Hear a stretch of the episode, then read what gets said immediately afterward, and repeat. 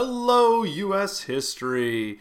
So, today, this is the start of U.S. history podcast, and this is following kind of U.S. history stuff, starting with kind of some historical documents and founding of the nation and some different things going on, which is what this podcast is going to be about. And we're going to take you all the way up through September 11th. So, there's a lot of podcasts to come but here is the beginning. So, um, just for proper introductions, uh, my name is Mr. Matt McEwen. I don't usually use my first name very much, but since this is the first podcast, I guess I will. But we'll go with first name being Mr., at least for my students. Anyhow, um, let's get going, if we will. So, we're going to be talking about historical documents, at least that's the uh, kind of head of this unit. And this is talking about kind of the founding of the country, and it was kind of founded on Enlightenment ideas. Now, hopefully, you remember Enlightenment from the World History podcast and just world history in general. And you're going to hear a few things that sound kind of familiar. So, social contract theory, checks and balances, philosophers, natural rights, life, liberty, and property. Sorry, pursuit of happiness. That's more of an American thing, but we're getting there. Freedom of religion, speech, press, and all those good things. And laissez faire, oh, oh, oh, because that is French. So, um, anyhow, we have a whole bunch of different ones here. Um, so, anyhow, let's get into it, at least in regards to America and whatnot. So, all right, let's start off with that social contract theory that I mentioned. So, here's our textbook definition, or the basically, I guess. People surrender or give up certain rights uh, in order to be protected, usually by their government. So, for instance, um, some places we give up the right to bear arms in order to feel safe. Um, think of like airports and schools. Uh, we give up levels of privacy as well. Uh, we give up certain levels of freedom of speech um, in different areas. You can't say certain things. So that is part of a social contract. We are giving up certain rights in order to feel protected by our society, our government, what have you. All right, moving kind of in the same vein of that, checks and balances. Now we got to make sure that this government that we're giving powers up to um, don't have too much power. So we have these checks and balances where we have a separation of powers um, into different branches of the government, and you know the three branches: legislative, executive, and judicial. And, you know, that whole idea behind that was we don't want one to have too much power over the other. Now, we're going to revisit that a little bit later on, but I just kind of want to do a little recap of enlightenment here at the beginning. All right, those natural rights, life, liberty, and pursuit of happiness, that's kind of more the American way. Um, we talked about freedom of religion, speech, press, etc. All that's just, we have that. That's the American way laissez faire, oh, to let do, Adam Smith, let the market decide. Um, you know, in America, we are very laissez faire. That's capitalism. And the capitalism definition, an economic and political system in which a country's trade and industry are controlled by private owners for profit rather than by the state. So basically, if you want to start a business, you can. All right, so that's kind of the reminder, refresher from enlightenment. So we're going to take a lot of those ideas and we're going to use those for creating our country. So let's put these all together in the American way. So we're going to start off in the year 1763. All right. And this is the proclamation of 1763 barred or banned the settlement west of the Appalachian Mountains. Okay, so that's a little something that's going on. We are people are not going to be too happy about that. Okay? On top of that, war. War is very expensive. All right? So since war is expensive, the colonists were getting kind of angry because Parliament, remember this is the British, um, they said, "Look, we protected you, so now you are going to have to pay part of the cost for protecting and securing the frontier. Now, I know this is an audio podcast. You couldn't tell that I was doing air quotes. All right, so bottom line people are not very happy about not being able to settle west of the Appalachian Mountains. And on top of that, we have to pay. Um, we have to help pay for the war. And the way we're going to pay for this war is through taxes. So people are paying taxes and we're not allowed to live where we want to live. All right, so we're not too happy, is what it comes down to. Now, those taxes, they just keep getting more and more. So, 1764, um, we have a Sugar Act tax, and this imposed a duty or import tax on foreign sugar and molasses. So, anytime we bring in sugar or anything molasses or anything like that, we're going to have to pay a tax. So, all right, they're taxing sugar. We're not happy about this, but it's happening. Okay. I'm sure that's all. Oh, no, wait, nope. 1765. One year later, we have the Stamp Act. Now, this isn't exactly a tax the way we think of a tax on stamps, like stamps you buy from the post office. This is a tax on all printed matter of all kinds. So, advertisements, diplomas, legal documents, newspapers, even playing cards. So, when they would print these things, these printed documents and stuff, they would put a little stamp on them. And that showed that the stamp had been paid for. The Stamp Act had been paid during this time. Well, like Bruce Banner, we got angry. Incredible Hulk joke number one. All right. So people are not very happy about this. We felt that this had been basically passed by Parliament, um, you know, way across the pond over in England, and the colonists had no direct representation. And I'm sure you've heard this one taxation without representation. And that's exactly what's going on here. We are being taxed, and it's we'd have no say in the matter. This is not right. Well, I'm sure that they're done with taxes. They are not done with taxes. All right, non importation agreements. All right. So we are not happy about all this. There's more to come. So we decide to do these non importation agreements. Basically, we are promising we are not going to buy or import British goods. We'll fight them with our wallets. If we're not happy, they're not going to get money from us. So that's how we're going to show them that we are upset. So, of course, these non importation agreements and everything, demonstrations started to occur. People advocating, you know, do not buy from, you know, the British and they're taking, you know, they're taxing us. This is not fair. And one man in particular who came to the front was Samuel Adams. All right, and here's a little quote from him, and I'm doing my best to sound old timey. If we suffer tamely a lawless attack upon our liberty, we encourage it. All right, basically what he's saying is look, if someone's going to pick on us with attacks and we do nothing, then we're basically telling them it's okay, keep doing that to us.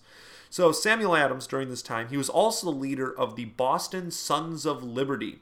And they were basically committees of artisans, lawyers, merchants, and politicians that formed to protest the Stamp Act. So, we're not happening, happy with all this. Well, couple years later, in 1766, March of, that is, the Stamp Act was repealed.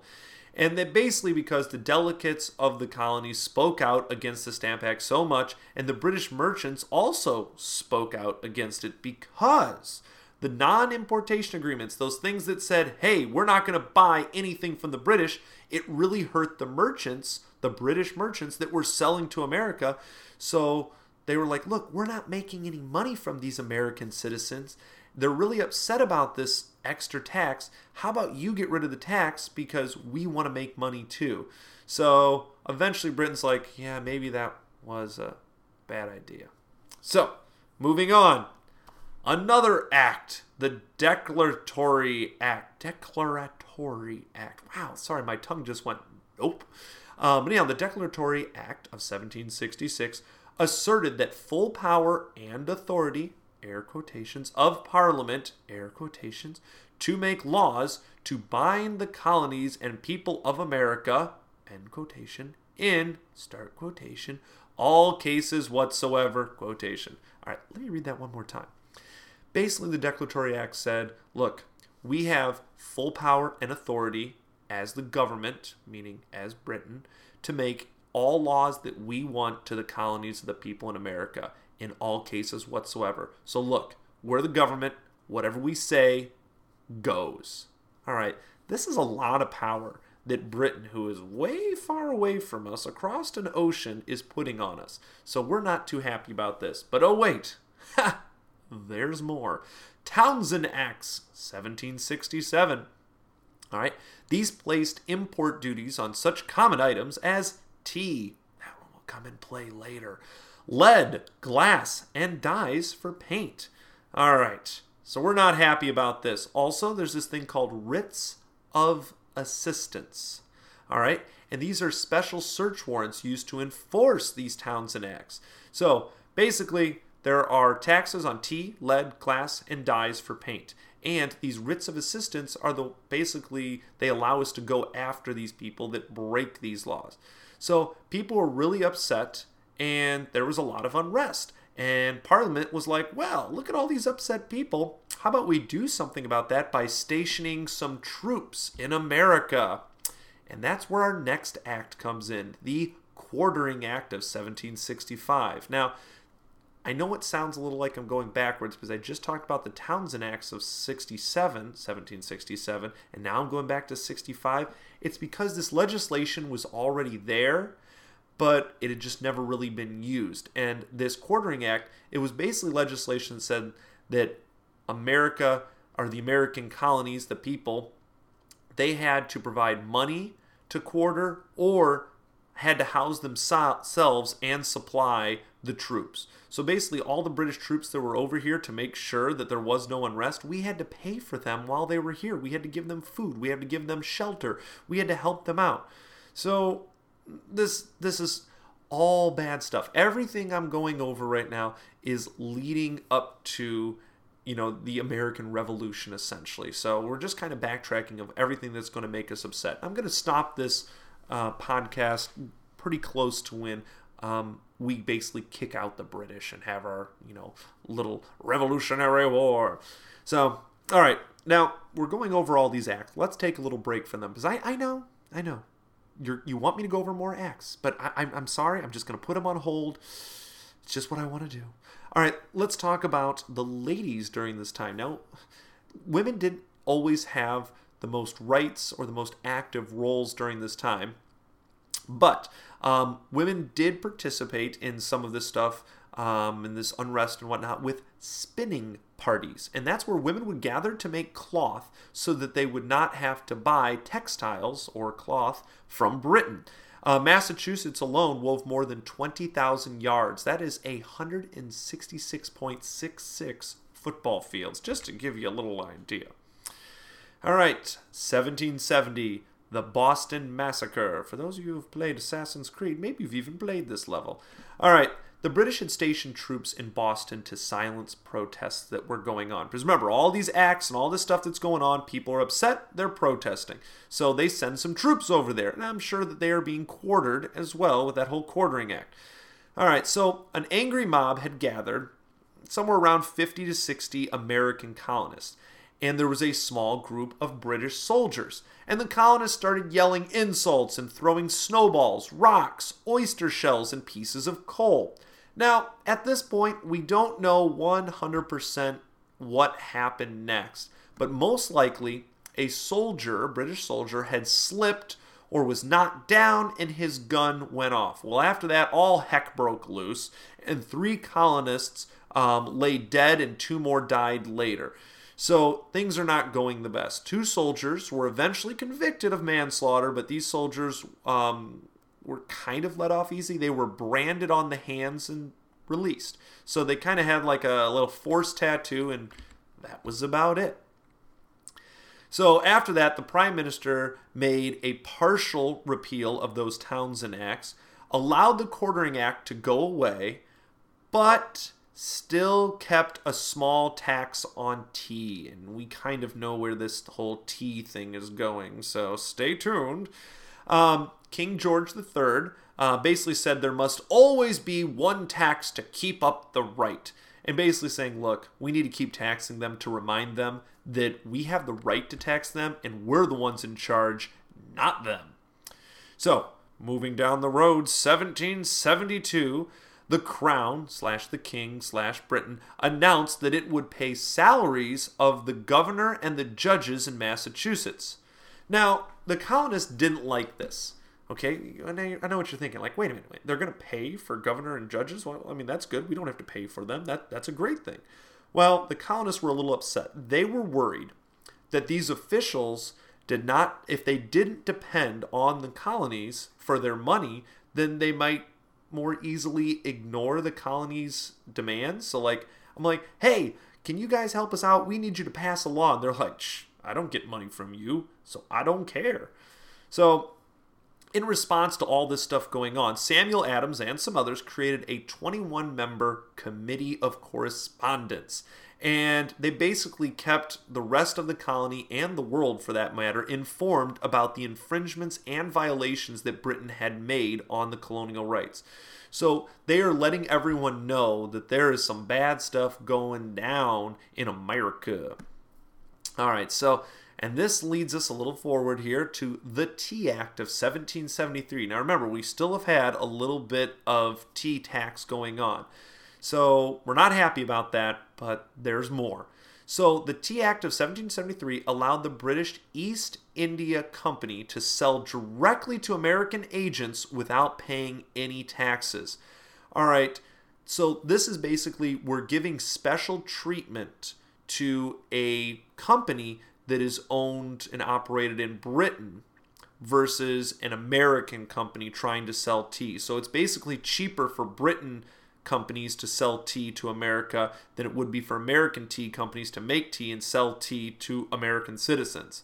So the colonists are like, this is the first of many exemptions for British businesses, and we're not going to take it. No, we're not going to take it anymore. So, December 16th, 1773, we have the Boston Tea Party. Woo, party. Yeah, enthusiasm. All right.